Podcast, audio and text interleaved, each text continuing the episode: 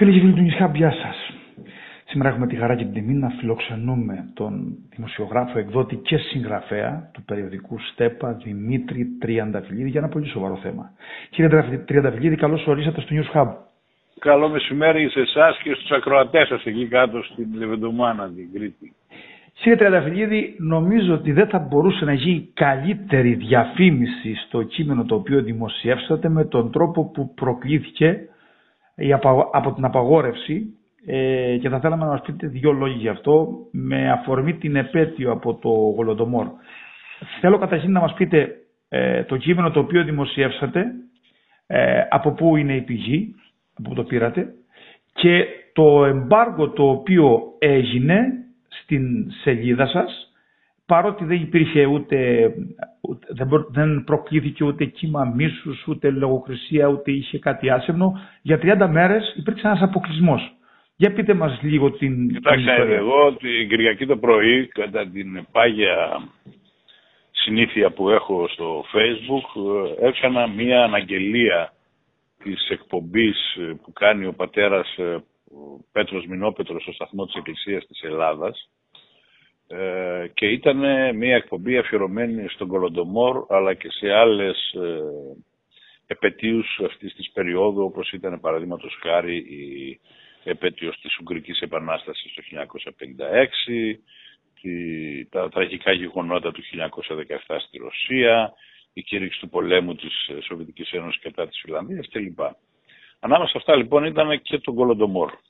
Μια μία από τις αναφορές. Πρόκειται για συνεντεύξεις που έχουμε κάνει με τον πατέρα Μινόπετρο εδώ και 12 χρόνια, όταν στη χώρα μας ήμασταν πολύ λίγοι εκείνοι οι οποίοι μιλούσαν για τα εγκλήματα του κομμουνιστικού καθεστώτος. Υπήρχε, ήταν τα πέτρινα χρόνια της πολιτικής μου μοναξιάς.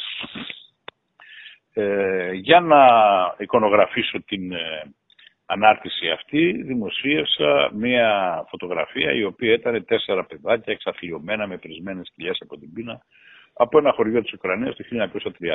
Το facebook με τον αλγόριθμό του θεώρησε ότι αυτό είναι πορνογραφικό υλικό και μου επέβαλε την ποινή του αποκλεισμού των 30 ημερών. Εγώ ε, αμέσως έστειλα ένσταση στα κεντρικά του Facebook, στην εταιρεία Μετά δηλαδή που εδρεύει στη Νέα Υόρκη, εξηγώντας περί τίνος πρόκειται και λέγοντας ότι δεν μπορείτε να αφήνετε να κλείνετε τα μάτια σας απέναντι σε μια ανθρωπιστική τραγωδία όπως ήταν αυτός ο λοιμός στην Ουκρανία αλλά και σε άλλες περιοχές για να είμαστε ιστορικά δίκαιοι της Ρωσίας. Ο λοιμός είχε επεκταθεί στην Νότια Ρωσία, είχε επεκταθεί στο Καζακστάν και εκεί πέρα χάθηκαν περίπου, υπολογίζουν οι ιστορικοί, 8 εκατομμύρια ανθρώπινες ψυχές. Θα μιλήσουμε, θα μιλήσουμε αναλυτικά για το Γολοντομόρ. Θέλω να μας πείτε στοιχεία, γιατί είδα ότι και μέσα από την τακτική αρθογραφία που έχετε και μέσα από τις συνεντεύξεις έχετε μια ολοκληρωμένη εικόνα. Ήθελα όμως να, να μείνουμε λίγο στο θέμα αυτό της απαγόρευσης, γιατί ε, ε όπως είπατε, η λογοκρισία ήταν ένα χαρακτηριστικό της Χούντας, μετά όμως ήρθε από την άλλη πλευρά με άλλα μέσα και ιδιαίτερος σε αυτή την εποχή, ναι. ναι σε αυτή την εποχή μέσα από μια ψηφιακή δικτατορία που έχουμε μεγάλες πλατφόρμες διαμορφώνουν την κοινή γνώμη και ήθελα να σας ρωτήσω με τι κριτήρια αυτές οι μεγάλες πλατφόρμες επιλέγουν να απορρίπτουν ή να υιοθετούν απόψεις από τη στιγμή που με την κοινή λογική δεν μπαίνει ε, στη συζήτηση κάτι τέτοιο. Δεν μπορεί δηλαδή παιδάκια τα οποία είναι σκελετωμένα από την πείνα να χαρακτηρίζονται πορνογραφικό υλικό. Δηλαδή, στην επέτειο του Δευτέρου Παγκοσμίου Πολέμου που δείχνει, ας πούμε, τα παιδάκια από το Auschwitz πρέπει να κατεβαίνουν εικόνες από εκεί. Ε, τα παιδιά της πείνας το χειμώνα του 41 στην Αθήνα. Mm-hmm. Το ίδιο ήταν. Λοιπόν, κοιτάξτε, ε, το Facebook ανήκει σε μια εταιρεία πολυεθνική, την ΜΕΤΑ. Έχει δισεκατομμύρια ε, χρήστες σου παραχωρεί για να, να ξέρουμε ακριβώς για τι πράγμα μιλάμε. Η πλατφόρμα σου παραχωρεί το δικαίωμα να γίνεις χρήστης της, έχει θεσπίσει ορισμένους κανόνες. Εμείς οι χρήστες παράγουμε ένα περιεχόμενο, άλλος το δημοσιεύει συνταγές, άλλος δημοσιεύει, το έχω κάνει και εγώ, δηλαδή φωτογραφίες τα σκυλιά του. Ε, εγώ όμως δημοσιεύω ποίηση, πολιτική, ε, θέατρο κτλ. Προτιμώ ας πούμε μια πιο ιστορία που μου αρέσει πάρα πολύ κτλ. Το περιεχόμενο αυτό το παίρνει το μετά και πηγαίνει στους διαφημιζόμενους και τους λέει ορίστε μια γέστα αυτά τα δισεκατομμύρια χρήστες, βάλτε διαφημίσεις για να έχω και εγώ κέρδη δισεκατομμυρίων. Αυτή είναι η κατάσταση.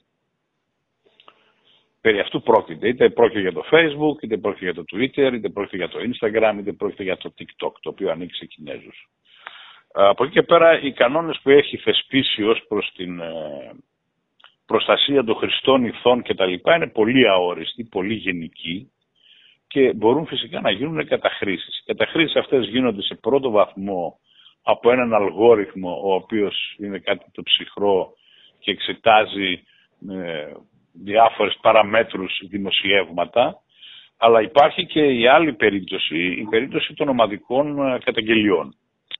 Ε, στο παρελθόν εγώ έχω υποστεί τέτοιου είδους ε, επιθέσεις, έτσι τις αποκαλώ, με ομαδικές καταγγελίες για κείμενα που έχω δημοσίευσει και καταγγέλουν ε, διάφορες πολιτικές συμπεριφορές ή αναδεικνύουν διάφορα ιστορικά ζητήματα για τα οποία στη χώρα μας είτε επικρατεί άγνοια είτε επικρατεί μια συσκότηση ακριβώς γιατί ε, μια πλευρά θεωρεί ότι έγιναν όλα καλώς καμωμένα παραδείγματος χάρη στον εμφύλιο πόλεμο.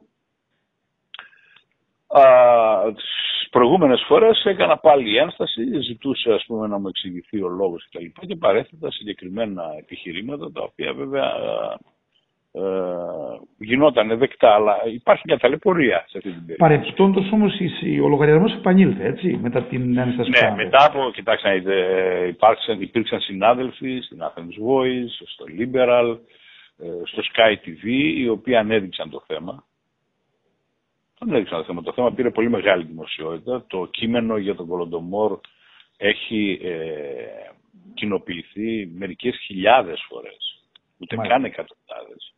Δεν μπορούσε να γίνει μεγαλύτερη διαφήμιση από αυτούς που θέλουν να το κόψουν. Μεγαλύτερη διάδοση, μεγαλύτερη διάδοση του κειμένου και της ιστορικής αλήθειας, γιατί για αυτό το πράγμα μιλάμε. Δεν μιλάμε για έναν θα μιλήσουμε, θα μιλήσουμε αναλυτικά. Ε, πάντως, εγώ πριν, πριν να πούμε τώρα στην, στην, ε, στο ιστορικό πεδίο του, της περίοδου εκεί, το Γολοντομόρ, ήθελα να σας πω ότι ε, και ο, ο, ο Κώστας ο Παπαϊωάννου, ένας από τους ανθρώπους που παρότι ήταν από τα ηγετικά στελέχη του Κομμουνιστικού Κόμματος, το 1955 που υπαρκτός σοσιαλισμός ήταν στο απόγειό του, έλεγε αλήθειες, τολμούσε και πολλά από αυτά που έχω δει στην αρθογραφία τη δική σας τα έχει πει και αυτός. Ε, Βεβαίως, υπάρχει το γνωστό βιβλίο για τον ολοκληρωτισμό. Οι γέννε του ολοκληρωτισμού, που Ακριβώς. έχει πολύ ενδιαφέρον.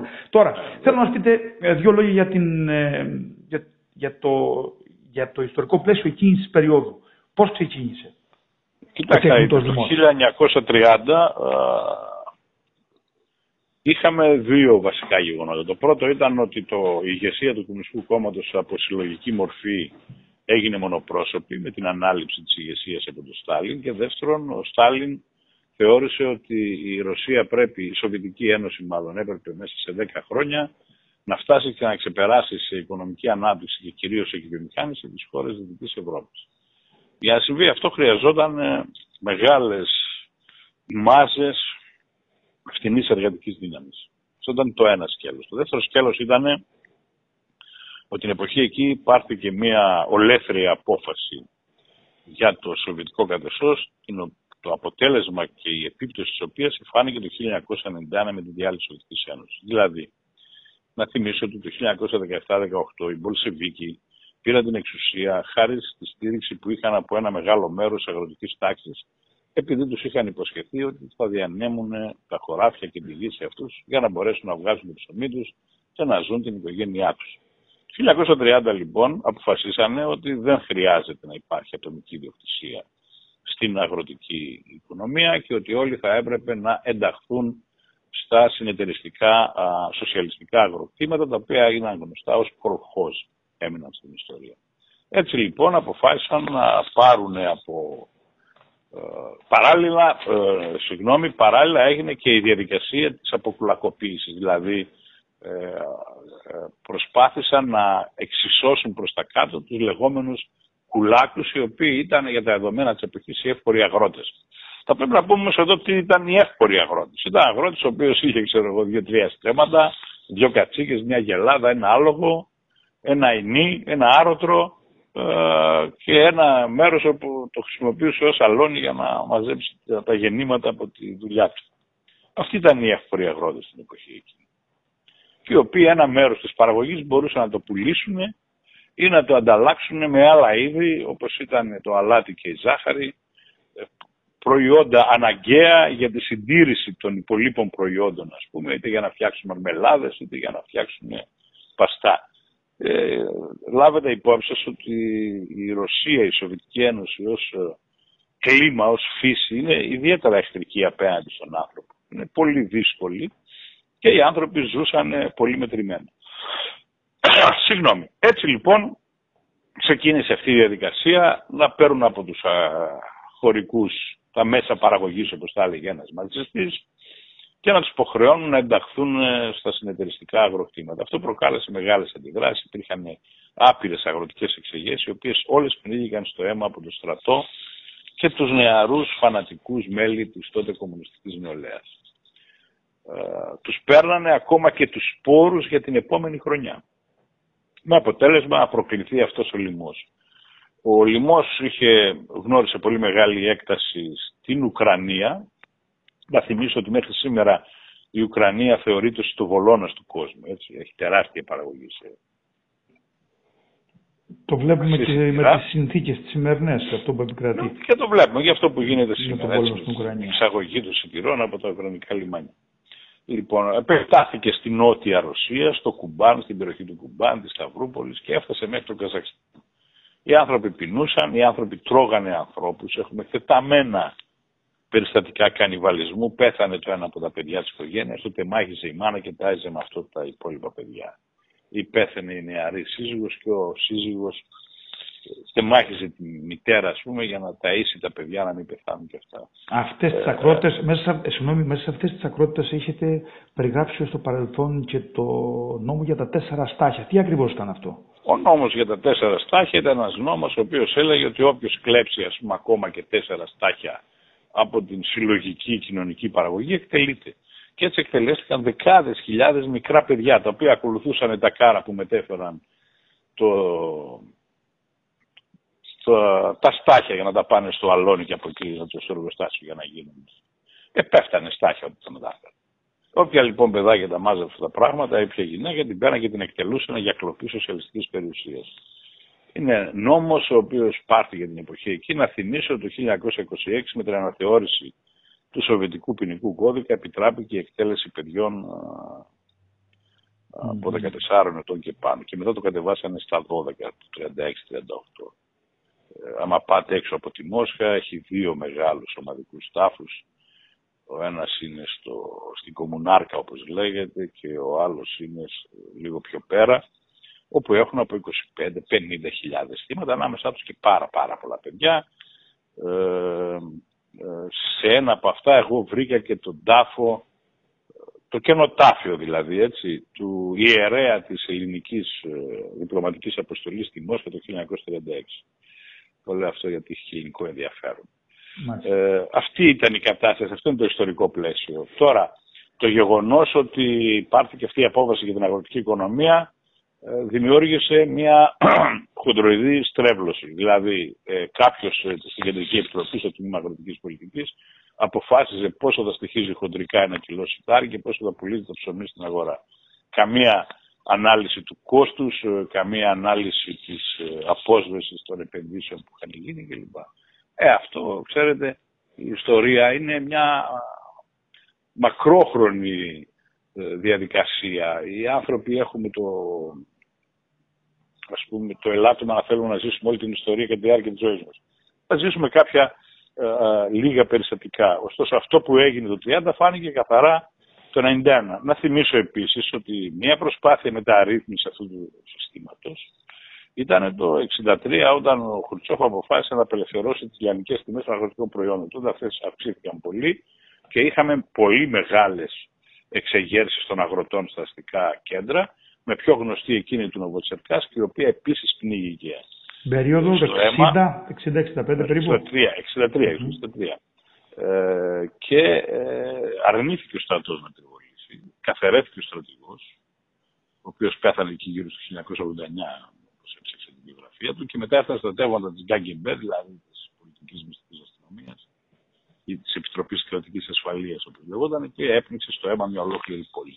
Έγιναν κι άλλες, πολλές. Η πιο γνωστή όμως είναι αυτή που σας λέω ε, του Νοβοτσερκάσκ. Πρόσφατα μάλιστα ένας συστημικός, οργανικός διανοούμενος της Ρωσίας, ο σκηνοθέτης Αντρέη Κοντσαλόφσκι, ο αδελφός του Νικήτα Μιχαλκόφ, γύρισε μια ταινία που λέγεται «Γεια σας σύντροφοι» και είναι ακριβώς η ιστορία με τα γεγονότα στο Νοβοτσελκάσκ. Ε, τα θύματα του λοιμού, ε, γιατί πρόκειται για μια γενοκτονία, πόσο περίπου, σε τι αριθμό... Ε, ε, σας είπα και προηγουμένως ότι υπολογίζουν οι επιστήμονες ότι φτάνουν τα 8 εκατομμύρια. Σε ολόκληρη, σε ολό, όχι μόνο στην Ουκρανία, αλλά στις περιοχές που φτάνουν μέχρι το Καζακστάν. Ο, ε, όλα... επίσης, ναι, ναι, ολοκληρώστε.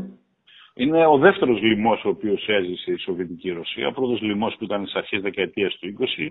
Η Ρωσία χάρη, ε, σώθηκε και ο ρωσικός και οι σοβιετικοί πληθυσμοί γέννη σωθήκανε χάρη στην Αμερικανική βοήθεια, πράγμα που ελάχιστοι αναφέρουν ε, στις συζητήσεις και στο δημόσιο διάλογο που υπάρχει. Αν δεν υπήρχε, το λένε οι ίδιοι. Εγώ έχω άπειρα ε, αρχιακά έγγραφα τα οποία αναφέρουν ότι χάρη στην βοήθεια των Αμερικάνων κατάφεραν οι Ρώσοι στις αρχές δεκαετίας του 20, 19, 20, 21 που υπήρξε μεγάλος λοιμός τότε να σώσουν ένα πολύ μεγάλο μέρος του πληθυσμού τους.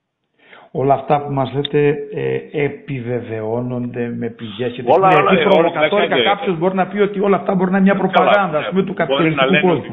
Μπορεί να λέει ό,τι θέλει, αλλά υπάρχουν, υπάρχει αρχαιακό υλικό το οποίο κανείς δεν μπορεί να αφισβητήσει. Ε, εγώ ας πούμε μέχρι και στις 24 Φεβρουαρίου του 2022 ε, δούλεψα πάρα πολύ με, το, με τα ρωσικά κρατικά αρχεία της σύγχρονης πολιτικής ιστορίας. Ζητούσα συγκεκριμένους φακέλους, τους σκανάρανε, μου τους στέλνανε, ε, τους πλήρωνα το κόστος αυτής της εργασίας, γιατί έχουν ένα τιμολόγιο ανασελίδα κτλ.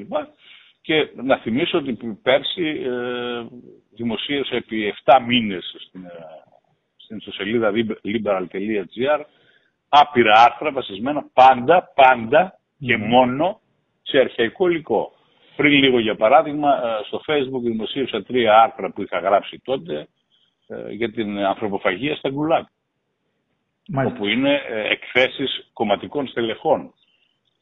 Κομματικών στελεχών, κομματικών τα οποία έστελναν προς τις ανώτερες βαθμίδες της ιεραρχίας τα report που λέμε, τις εκθέσεις για το πώς έχει κατάσταση στη μία ή στην άλλη περιοχή όπου υπήρχαν στρατόπεδα καταναγκαστικών έργων. Κύριε Τριανταβλίδη, η, η γενοκτονία αυτή που έχει τέτοιο μέγεθος, είναι μεγαλύτερη πούμε, ακόμα και από αυτό το ολοκαύτωμα, ε, από πόσες χώρες έχει αναγνωριστεί και τι θέση έχει κρατήσει η Ελλάδα; Τελευταία υπάρχουν 27 χώρες ε, που έχουν. Η Ελλάδα δεν έχει ακόμα αναγνωρίσει το λοιμό της ε, εποχής αυτής ως γενοκτονία. Ωστόσο 27 χώρες στη Δυτική Ευρώπη το έχουν κάνει ε, στην Ευρώπη, επίσης το Ευρωπαϊκό Κοινοβούλιο έχει καθιερωθεί η μέρα κατά του ολοκληρωτισμού τον Αύγουστο, ε, όπου και η Ελλάδα ψήφισε υπέρ αυτής της απόφασης, τότε, όταν έγινε αυτό πριν από δεκαετία χρόνια.